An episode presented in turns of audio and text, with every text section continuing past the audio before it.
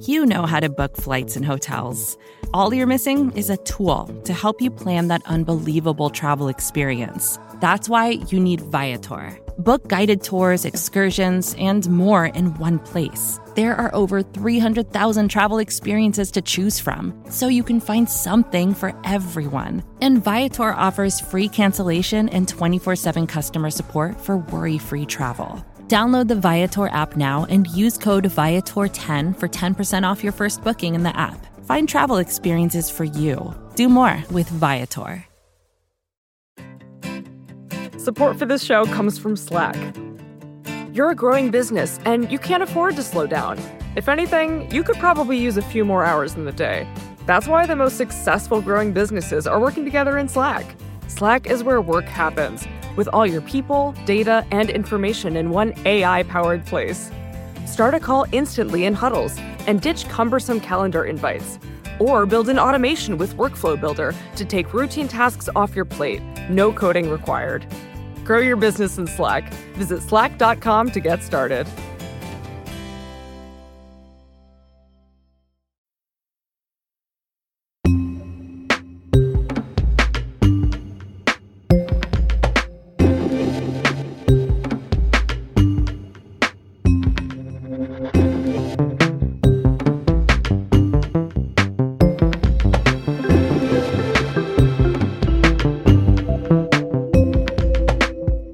It's Today Explained. I'm Halima Shah, sitting in for Sean Rameswaram.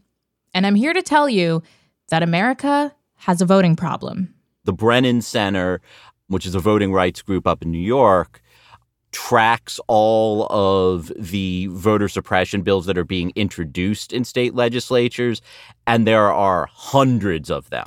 Ian Millhiser is a senior correspondent for Vox. As a journalist, I find it a little frustrating because it's hard to know which ones are likely to move forward and which ones are likely to go nowhere.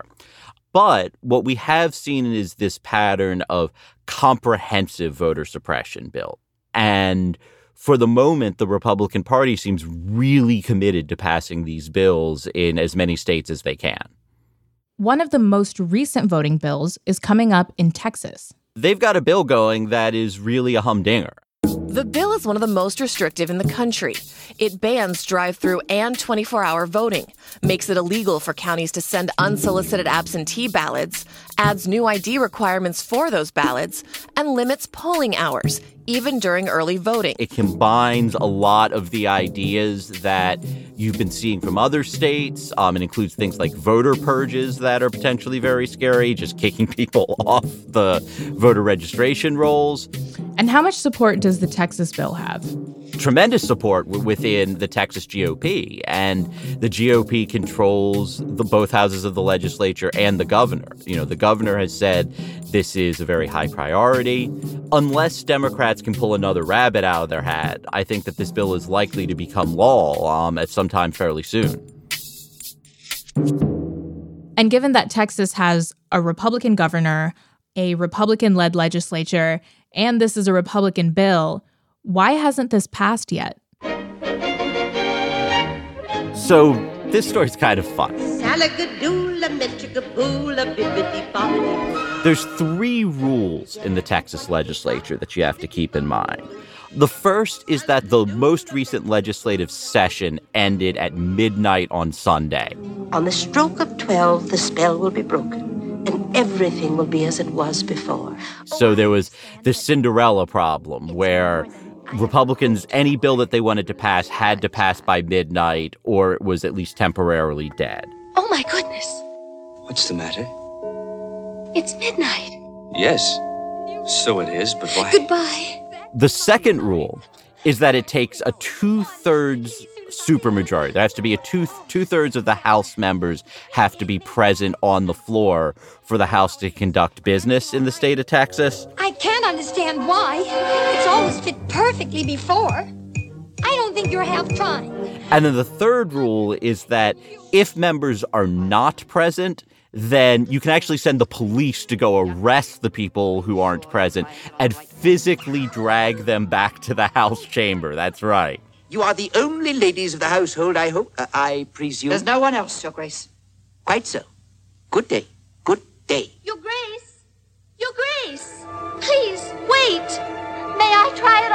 What? Is this a thing in other states or is this just a Texas thing? This is actually really common. Like the same, the same. There's the same rule in Congress. So th- this is a thing. It, you know, it, it's how you prevent the tactic that the Democrats used in Texas, which was about an hour and a half before midnight. One of the Democratic leaders sent a text message to all of the House Democrats.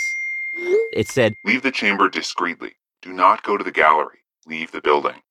The idea was that you know one by one like you just saw these lawmakers you know woman would pick up her purse and just quietly walk out the back of the door. There'd be another guy and he'd slowly gather his papers together. And when it looked like no one was going he'd walk out the door. And slowly one by one the democrats emptied out of the house chamber until there weren't two-thirds present. Mr. Guerin makes a point of order that a quorum is not present. Based on the tally sheet furnished by the voting clerk, a quorum is apparently not present. The point of order is well taken and sustained. and they uh, they actually wound up gathering at a nearby church but because no one you know the police the republicans didn't know where they went it wasn't possible to arrest them and drag them back to the chamber before midnight They were prepared to cut us off and try to silence us. We were not going to let them do that. And that's why Democrats used the last tool available to us. We denied them the quorum that they need to pass this bill, and we killed that bill. and so that was how they managed to stop the passage of this bill by denying a quorum until the legislative session ended Wow. So before Democrats discreetly left and went nearby to a church and were basically like in hiding so they wouldn't get arrested and be brought back to the chambers, what exactly did they say their main objections to this bill were? So they raised several objections. So there's some provisions in the bill that just seem to serve no purpose at all except for targeting Democratic voters. So one example is that black churches often have what are called souls to the polls drives where the parishioners show up there'll be a church service and then that same sunday morning immediately after the church service is over they'll all go to the polls together and, and cast their ballot. And african americans of course overwhelmingly favor democrats if you look at the polls. And so there's a provision in this bill which says that there could be no sunday voting before 1 p.m and, you know, there's just no reason for that provision unless your goal is to prevent the souls to the polls drives where specifically black churches are doing voter turnout drives on Sunday mornings. Obviously, Democrats are saying that this is an unconstitutional voter suppression effort. But aside from that kind of moral objection, what else do they stand to lose if this legislation goes through? I should get into some of the details of the bill because, like, it's worth knowing why Democrats care so much. You know, it, it's not just these things like, you know, this 1 p.m. souls to the polls provision that is symbolically objectionable, but like, it's unclear how much that particular provision would actually, you know, whether that would actually change the result of an election. But there's a lot of really virulent stuff in here. You, you know, there is a provision requiring counties to engage in voter purges, kicking people off the registration rolls if it turns out that more there are more people registered to vote in the county than there are eligible voters in the county. And that might sound nefarious, but but it isn't. Like people move, people die, and like generally when like you move from one state to another, you don't call up the registrar at your old home and be like, "Hey, by the way, you should take me off the voter rolls." You just move. And so it's very common for there to be old names on a voting list that are just people who moved or died. And there just ha- isn't any evidence that that leads to any kind of voter fraud. What there is evidence of is that Texas has a very bad record with voter purges.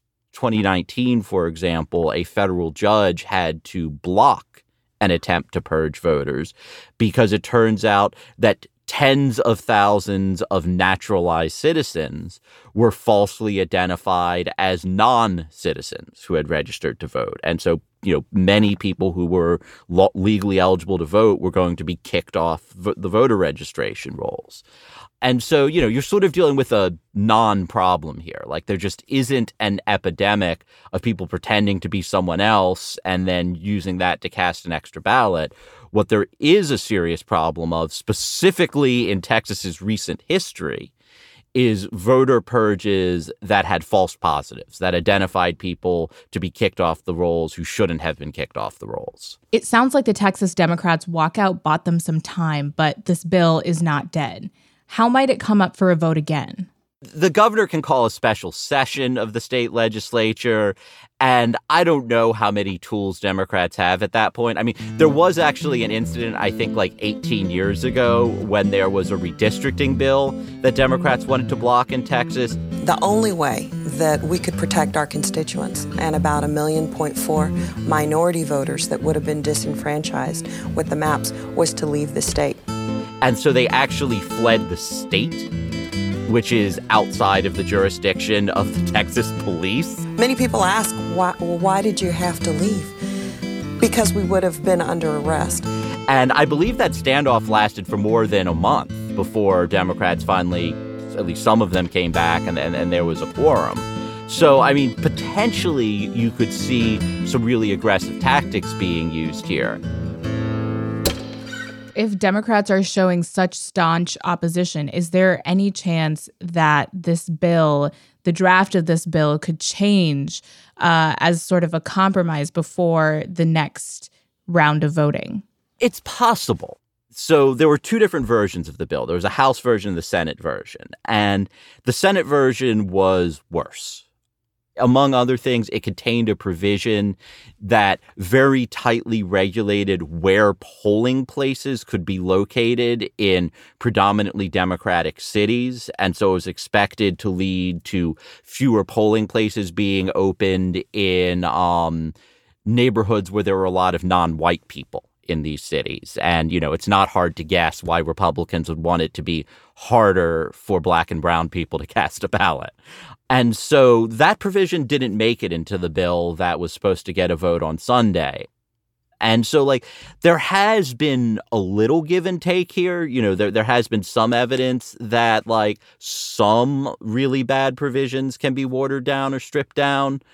I think what the question is, is that Republicans, frankly, are pissed about what happened on Sunday. And I mean, as someone who has spent you know, the last, I don't know how many years railing against the filibuster, like, I understand the Republicans' anger. Like, being able to block a bill by simply walking off the House floor is not a best practice if you're trying to figure out how to set up a legislature.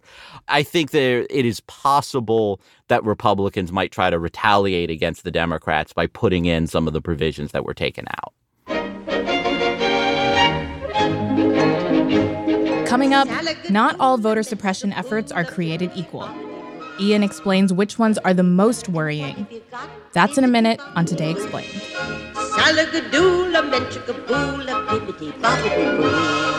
It'll do magic, believe it or not.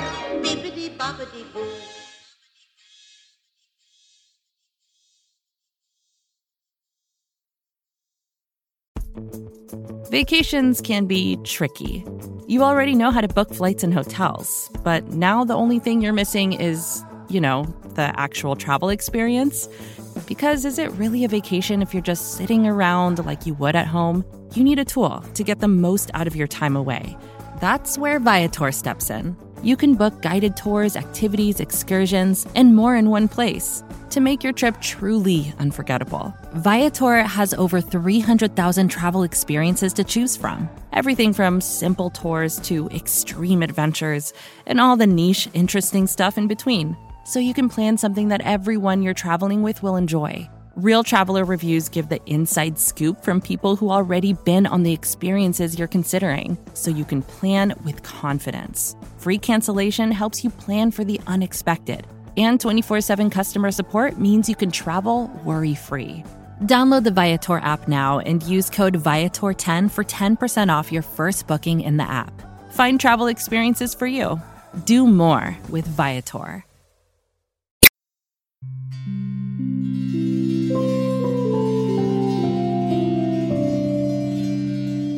Ian, we've been talking about how Republican led legislatures across the country have been trying to pass voter suppression laws. But you say that not all of these laws are equal. Why? I want to be precise here because I don't want to say like it's fine to just make it hard to vote for no good reason. Like that's that's a bad thing. Like we want it to be as easy as possible to vote.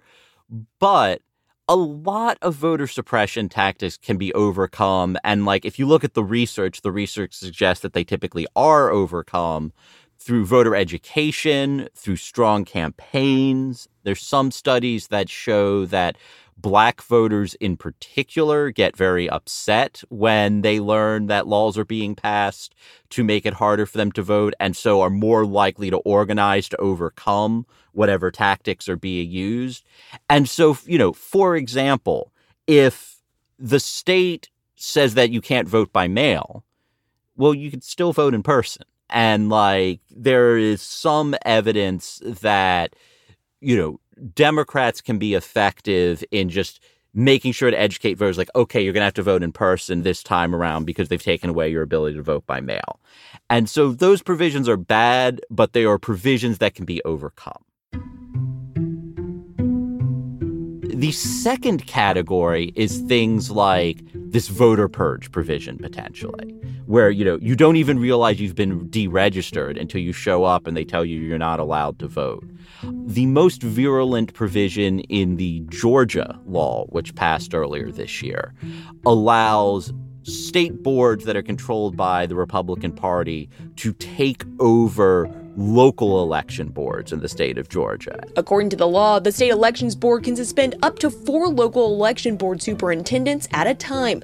The law says the state would temporarily replace the local board with a single appointee to run county elections. And and the reason why that matters is because those local election boards have the power to disqualify voters, they have the power to close precincts, and they even have the power to refuse to certify an election.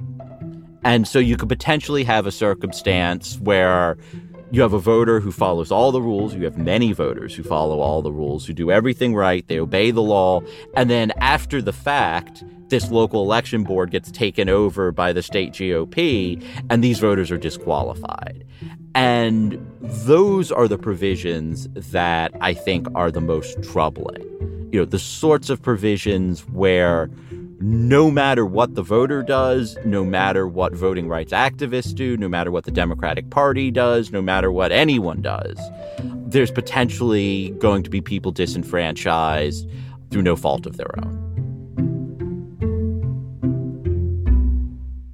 So, some of these laws are basically turning state election boards into partisan groups. What are some of the other more virulent voter suppression efforts that we could see? Well, let me tell you what the most likely tactic and probably the most common tactic we're going to see to, you know, essentially rig elections, and that's gerrymandering. So the census has not yet provided states with the data they need to conduct the latest round of redistricting. States are required to draw new legislative maps every 10 years, and this is the year when they have to do it, when they get the new census data. So they're probably going to get that data in September. And then we're going to see a whole new fight that is going to make these fights that we're already having in, in Georgia and Texas and places like that look tiny. Because every state is going to have to with, redraw its maps. Blue states are more likely to have independent redistricting commissions or some sort of protection against partisan gerrymandering. Red states, I mean, some of them have them, have protections against gerrymandering. Ohio, for example, has them, but many red states do not. And so in places like Texas and Georgia and elsewhere, you're going to see very aggressive attempts to draw maps that will try to lock the Republican Party into power in the House of Representatives and lock the Republican Party into power in state legislatures. And these gerrymanders can be extraordinarily potent. In Wisconsin in 2018, Democratic candidates for the state assembly won, I believe it was 54% of the statewide popular vote. So the, the voters voted for a Democratic state assembly and by a fairly convincing margin. And yet, Republicans won more than 60 of the 99 seats in the state assembly because the gerrymander was so potent. And so, this is, I think, the biggest threat moving forward to democracy is that we're probably going to see some very aggressive gerrymanders drawn. You know, the computers and the computer science that was used to draw that Wisconsin gerrymander, they've only grown more sophisticated in the last 10 years. And so the danger is that you could have you know, house races, US house races that are more or less predetermined by the maps. And you could have state legislatures that are effectively immune to democracy, where, you know, it, it is almost impossible to elect a legislature that is controlled by a party other than the one that drew the maps.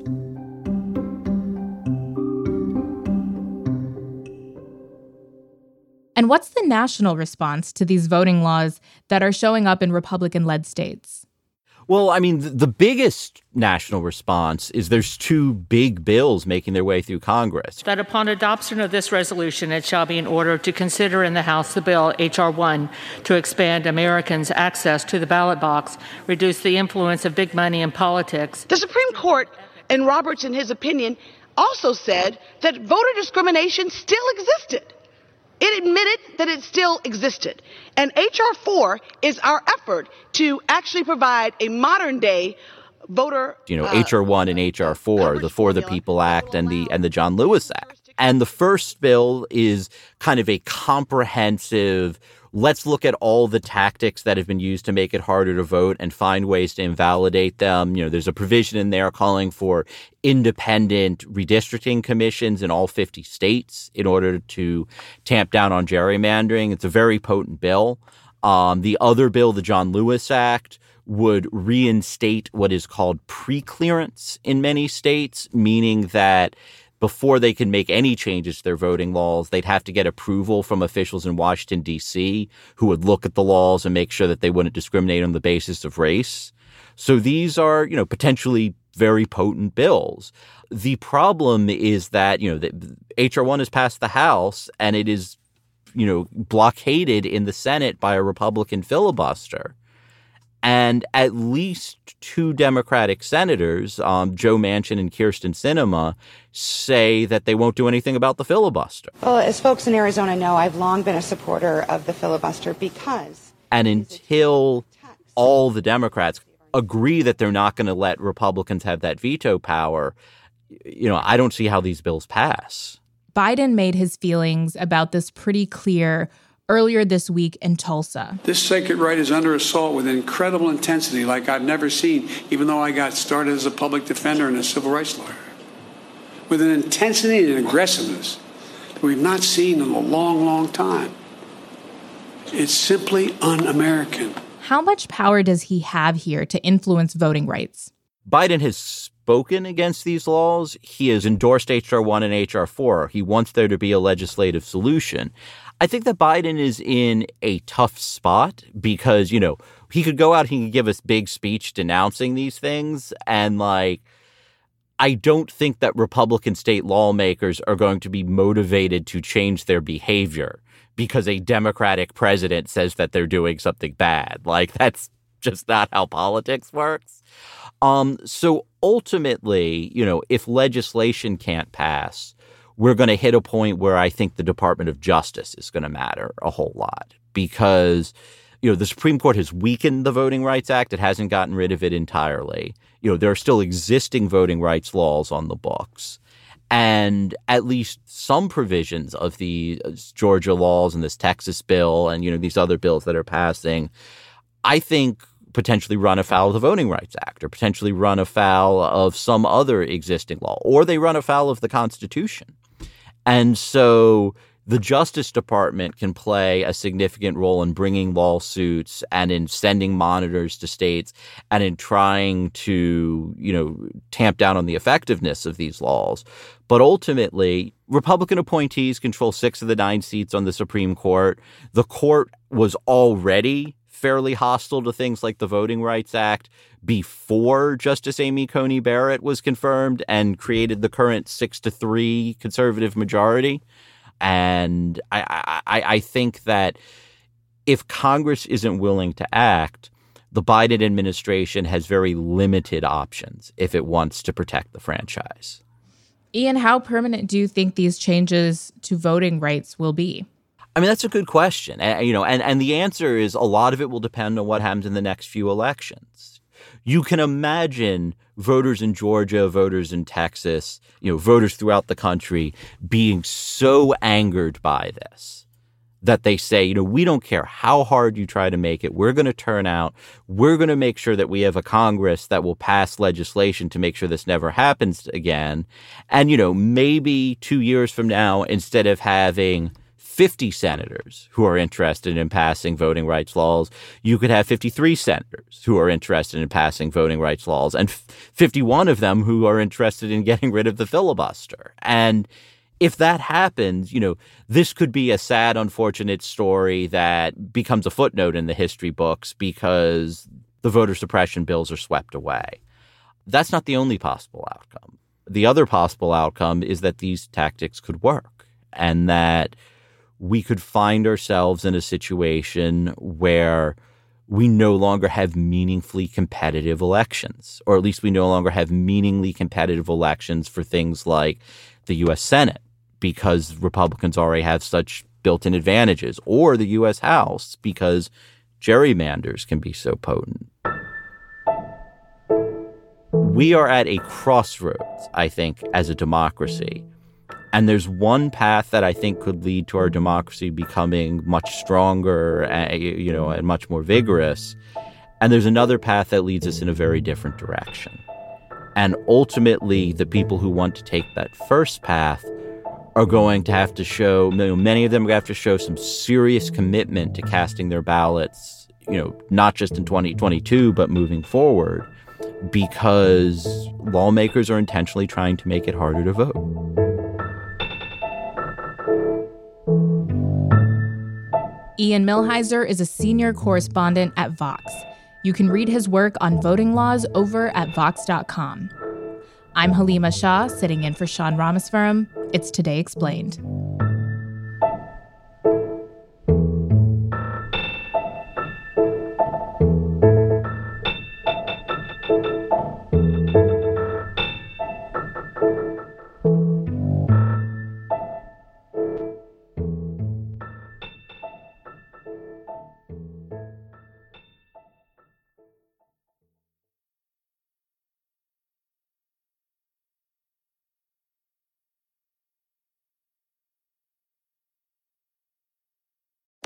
Support for this show comes from Wix Studio. Designers and devs, you might be able to do your thing better on Wix Studio, a web platform with everything you need to deliver bespoke sites hyper efficiently. Design teams get a ton of smart features that can take the grind out of web creation without it costing per pixel control. Dev teams, you get a zero setup, developer first environment combined with an AI code assistant and your preferred IDE for rapid deployment. Search Wix Studio today to explore the full range of features. Support for this podcast came from SAS. Data is everything, and now everything is data, which means more to process, more to analyze. And now more than ever, speed to answers matters. So, how do you produce those answers as fast as the world produces data? With SAS Viya the quickest way from a billion points of data to a point of view. It's a more productive data and AI platform that helps you get more done. Learn more today at sas.com/viya.